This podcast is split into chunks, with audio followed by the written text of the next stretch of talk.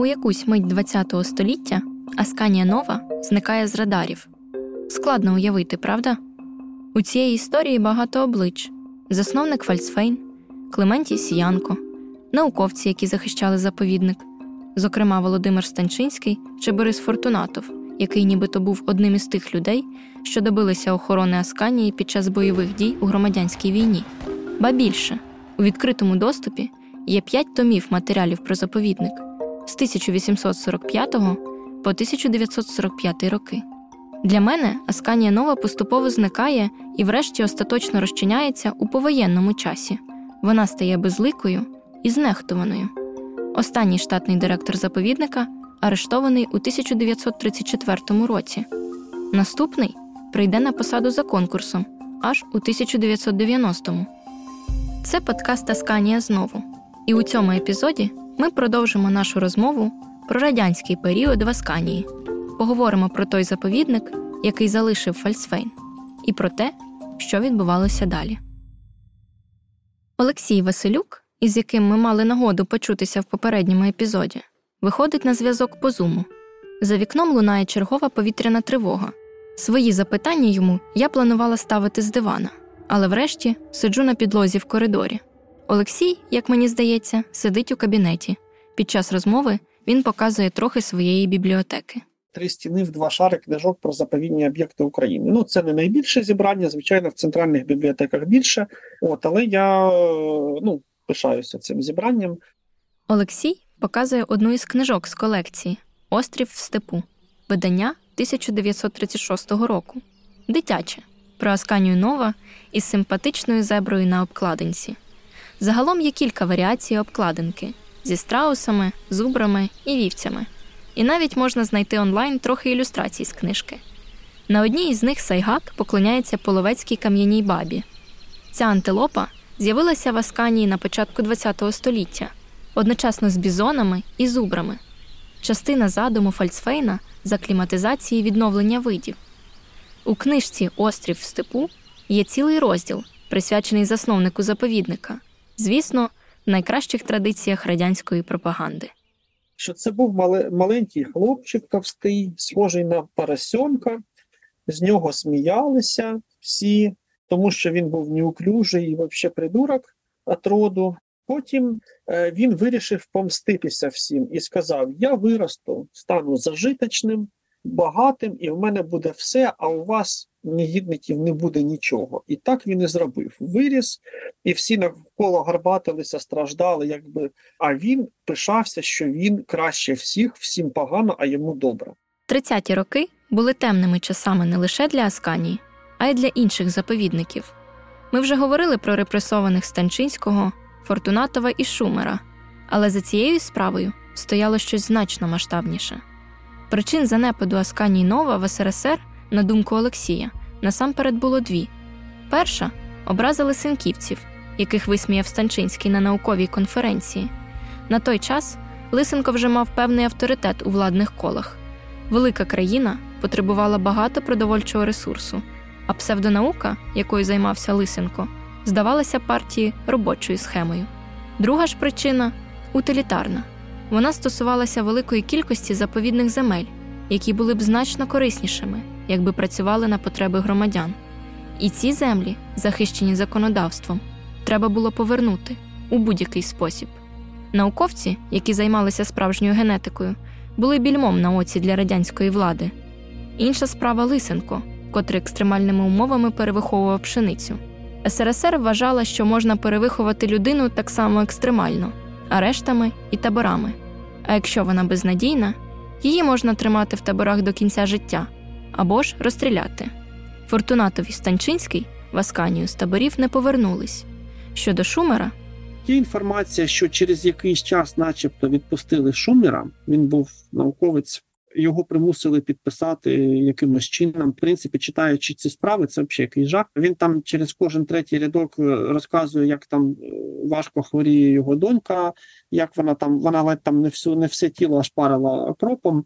І він шукав там по всій Європі е, якісь медикаменти, щоб її реабілітувати шкіру. І видно, що він майже все говорить про доньку, тобто він страшно був заляканий життям до дітей. І от в результаті він чи на якомусь там, можливо, 30 якомусь допиті каже, що да, його Станчинський Фортунатов запросили вербувати там когось, і для того, щоб тренувати диверсійні загони в Асканії.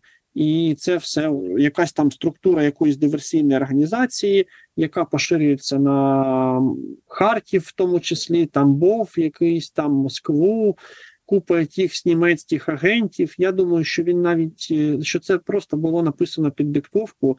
Я не сумніваюся, що, наприклад, Фортуната Фестенчинський цілком могли підтримувати ті ідеї, але очевидно, що ніякої спроможності інституційної, ніякої ніякі тренувати загони, які могли би щось скинути, було неможливо. От у них там було по одному єгерю на там 200 кілометрів.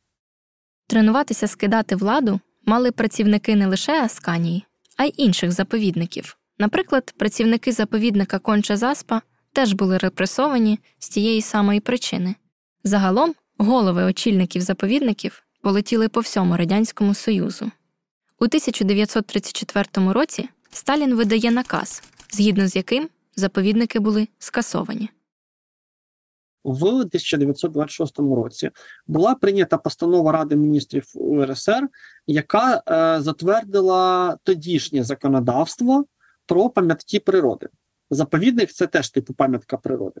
І от е, пам'ятки природи існували і створювалися включно з е, Асканією створювалися, існували в рамках того законодавства. В 34-му році те е, законодавство було ліквідоване, якраз також в 34-му році. І тому виходить, що по суті, ну от вийшло, е, що Асканія була і ліквідована як установа. Окремим рішенням, і ще й паралельно законодавство, яке визначало її статус, теж було ліквідовано. Тому, ну грубо кажучи, вона двічі по суті перестала існувати одночасно двічі. Асканія Нова була передана у користування відділу кормодобування Інституту акліматизації і гібридизації тварин, який згодом називатиметься Інститут тваринництва. Саме е, інститут тваринництва тодішній в 30-х роках мав вирішальну роль в наклепництві і в тому, що керівництво Асканії в результаті було знищено е, в таборах. За словами Олексія, Існує багато книжок радянського періоду, які називаються Заповідник Асканія Нова, Зоопарк Асканія Нова, з чого може здатися, що заповідник є. Однак, врешті, він був просто пасовищем.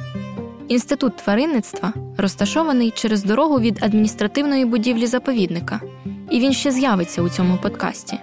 А у 30-х роках, коли темрява знову починала згущуватися, він залишив перший вагомий слід у історії Асканії. Згодом починається Друга світова війна, Асканія Нова опиняється в німецькій окупації. Німці вважали Асканію своїм надбанням, адже Фальцфейн теж був німцем. Що відбувалося тоді в заповіднику, розповідає Віктор Гавриленко. У 1999 році Едуард Олександрович Фальцфейн передав мені декілька е, листочків з архіву фельдмаршала Манштейна. Каже: ти знаєш, Ко мне в 1967 году в магазинчик в Вадуте зашел согбенный крупный старик и спросил, ты Фальцвейн? Я, я, я Фальцвейн. Кажу, а я Манштейн. Я стоял штабом в имении вашего родственника. У меня остались некоторые архівні документи. І він передає те, що німці захопили в 41-му році. Виявляється, наші, відступаючи, Вивезли сільськогосподарських тварин, зуміли. Ну, в основному це гоном. Це були, це були жахливі, звичайно, часи. Але на сільськогосподарських тварин звернули увагу, їх погнали і так далі. А зоопарк був кинутий. Але відступаючи війська, зірвали водокачку, зірвали електростанцію, позабирали корми і все кинули повністю на призволяще. І людей, і все, що там було.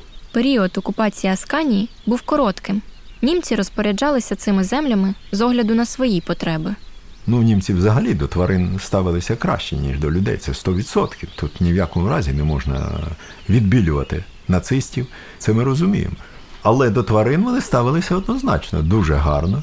Вони дуже швидко відновили всю інфраструктуру Асканії. Асканія в роки війни функціонувала як зоологічний парк. як центр реабілітації німецьких офіцерів. Потім із Великобританії я отримав оцифровані плівки двох німецьких журналісток, які в 42-му році відео, де вони знімають звідси з Західної України до Києва і потім вздовж Дніпра їдуть і приїжджають в Асканію Нова. Британці хотіли б знати, чи це Асканія відзнята. Кажу, я подивився, кажу, слухайте, серед відкритого, як на долоні степ, бігають антилопи шляхетні олені, африканські страуси. А он, кажу, той будиночок, який до сьогоднішнього дня зберігся на цьому відео. Німці в роки війни переймалися Асканію, і там навіть ґрунтознавці приїздили. Велися певні дослідження. Потім за цими людьми, звичайно, вони потрапили під репресії за те, що вони в цей час вели дослідницький процес. І от, коли надійшов 43-й рік, то я вже казав про те, що Частина тварин були, які найбільш цінні, вивезені. Частина там була зруйновані огорожі, щось розбіглось по степах, і залишилося четверть із того поголів'я, яке було перед війною. А ще інтересний такий момент у тому архіві Манштейна збереглося те, що вони провели інвентаризацію, притом з німецькою пунктуальністю. Кожна тварина, і плюс там до кілограма картоплі, до літра керосина, все це написано. А збереглися і матеріали в архіві, збереглися матеріали інвентаризації липня 41-го року. Вони вважали, що весь південь і схід України, те, що зараз окуповане, в перспективі буде відселено, і там буде якийсь світовий заповідник степу, а Асканія буде світовим музеєм степу. Це, звісно, зараз звичайно нам виглядає якимсь е, абсурдом, але такі дійсно плани були. Були німецькі і австрійські експедиції, направлені на те, щоб Асканію з'ясувати, наскільки вона зможе бути оцим от світовим музеєм степу, типу Третього рейху, а території навколо світовим заповідником степу. Така от була якби історія. Потім радянські війська звільнили е, Асканію, німці відступили. Німці документували своє перебування в Асканії Нова. І з цим коротким періодом, коли про Асканію ще з'являлися відомості, пов'язана ще одна цікава історія. Німецька армія разом із тваринами забрала з Асканії також і музейні архіви. В результаті вони опинилися в Австрії, звідки їх врешті мали передати Україні і повернути у музей заповідника. Однак до початку повномасштабного вторгнення цього зробити не встигли. Отака випадковість, яка врятувала архіви від ще однієї окупації. А далі 46-й рік. Я навіть не знаю, хто із вчених поклав Сталіну на стіл вимогу і телеграму, що Асканію нову треба зберегти. Я згадую ще на початку 90-х років в Міністерстві навколишнього природного середовища, ще на Хрещатику 5 там будинок був. І там висіла витяг із цієї телеграми, підписаної Сталіним. От, але ж це знайшлися люди, які поклали йому на стіл. Тож, де де там той Сталін переймався в Асканії Нова. Але поклали на стіл і показали, е, що там розписано, скільки виділити тонн фуражу, це в той час, коли голод був. Е, виділити е, дріт, виділити технічні засоби, і потім знову були виділені там 47-48 рік гроші для закупівлі і повернення тварин в Асканінову, тобто її відновлювали. Відновлювати, бачите, кажу, історія тут спрацювала. Оцей блочок зроблений такий унікальний. І оце напіввільне утримання яких там тварин, що це не просто в клітках маленьких, а тварини утримуються в великих вольєрах. Фактично відновлювали не заповідник, а території, які входили до інституту тваринництва. Протягом наступних кількох десятиліть радянській владі вдаватиметься підтримувати ілюзію існування заповідника, випускати красиві фотоальбоми і книжки. Коли я ставлю питання про білу пляму в історії Асканії Олексію Василюку, він відповідає, що вважає так само. Прикольно, що аж до 90-х років якось вдавалося їм підтримувати ілюзію, що заповідник юридично існує, при тому, що він юридично не існував. Більше того, туди ж приїжджав Джеральд Даррел, приїжджав е, останній нащадок родини Фельдсфейнів, щось там допомагав, але юридично заповідника вже не було. От і тому це дійсно це дірка. Наше дослідження е, воно мусить визнати, що дійсно ви праві. Це якась от біла пляма, і швидше за все там нічого не відбувалося, крім просто планової роботи інституту тваринництва. Повоєнний час також був домінуванням сільськогосподарської науки. Коли я про це думаю, то пригадую відому фотографію щасливого Нікіти Хрущова із качаном кукурудзи в руках і заклик до освоєння цілини. Можна там багато чого, скажімо, сказати, і плюсів, і мінусів. але для біологічної науки це був величезний мінус, тому що це мічурінський напрямок, який був тоді, і це як Іванов, ім'я якого носить нинішній інститут тваринства степових районів імені Михайла Федоровича Іванова, Асканія Нова. Він заявив, фатит фланувати по степі ботаніка. Ми будемо займатися соціалістичним производством. Але той же самий Іванов прекрасно розумів, і він не давав орати степ. Не давав орати степ, тому що він розумів, що вівцям ніде буде пастися. От Він е, селекціонер і працював бонітером у Фальцфейне. Був найнятий і працював, тобто сортував е, овець по якості. Ну, При таких тисячах овець, яких він мав під своїми руками, він зумів, обдарована особистість однозначно, він зумів е, підібрати певні сформувати групи і сказати, що це вони стабілізовані, що це порода, асканійський мірінос. Потім, ви знаєте, майже 70 років працював цей інститут і нових порід чомусь не виводив. Це були типи, лінії і так далі. І все время Іванов, Іванов, Іванов, Іванов. У цьому місці можна було б ставити крапку у радянському періоді Асканії. Але мені хочеться додати до цієї соціалістичної картини ще одну деталь, про яку згадує під час нашої розмови Віктор Гавриленко. Він ділиться спогадом про зустріч із радянським функціонером. Асканійці, ви знаєте, так себе вели досить агресивно, вони не давали орати степ.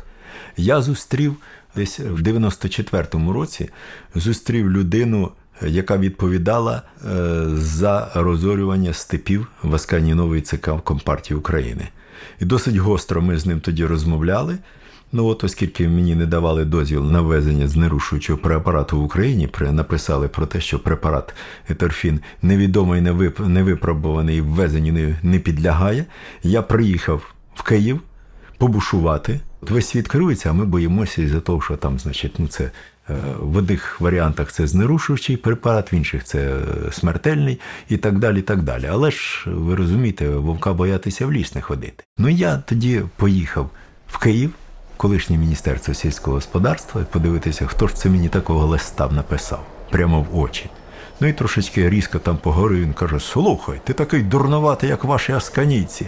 Вони нам воду до тракторів не возили, не давали степ орати. Я відповідав від ЦК Компартії України за розорювання степів ваших, а потім почухав свою лисину і каже: А може, ти знаєш, і правильно вони робили, скільки зараз степів гуляє. У 1984 році Асканія Нова, перебуваючи в структурі Інституту тваринництва, отримує статус біосферного резервата ЮНЕСКО. Наступного року туди приїжджає натураліст Джеральд Даррел, де знімає телепередачу Даррел в Росії.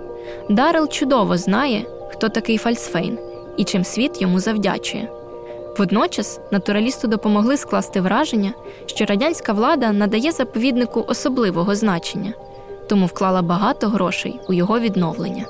Асканія Нова стала свідком двох світових воєн, пережила бойові дії, репресії і забуття. Наприкінці 80-х це забуття нарешті починає відступати.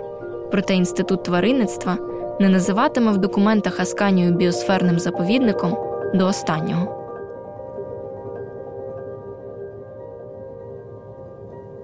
Подкаст Асканія Нова створений за фінансової підтримки Європейського союзу. Зміст подкасту є одноосібною відповідальністю Deutsche Welle Академії, програми MediaFit для Південної та Східної України та не обов'язково відображає погляди Європейського союзу.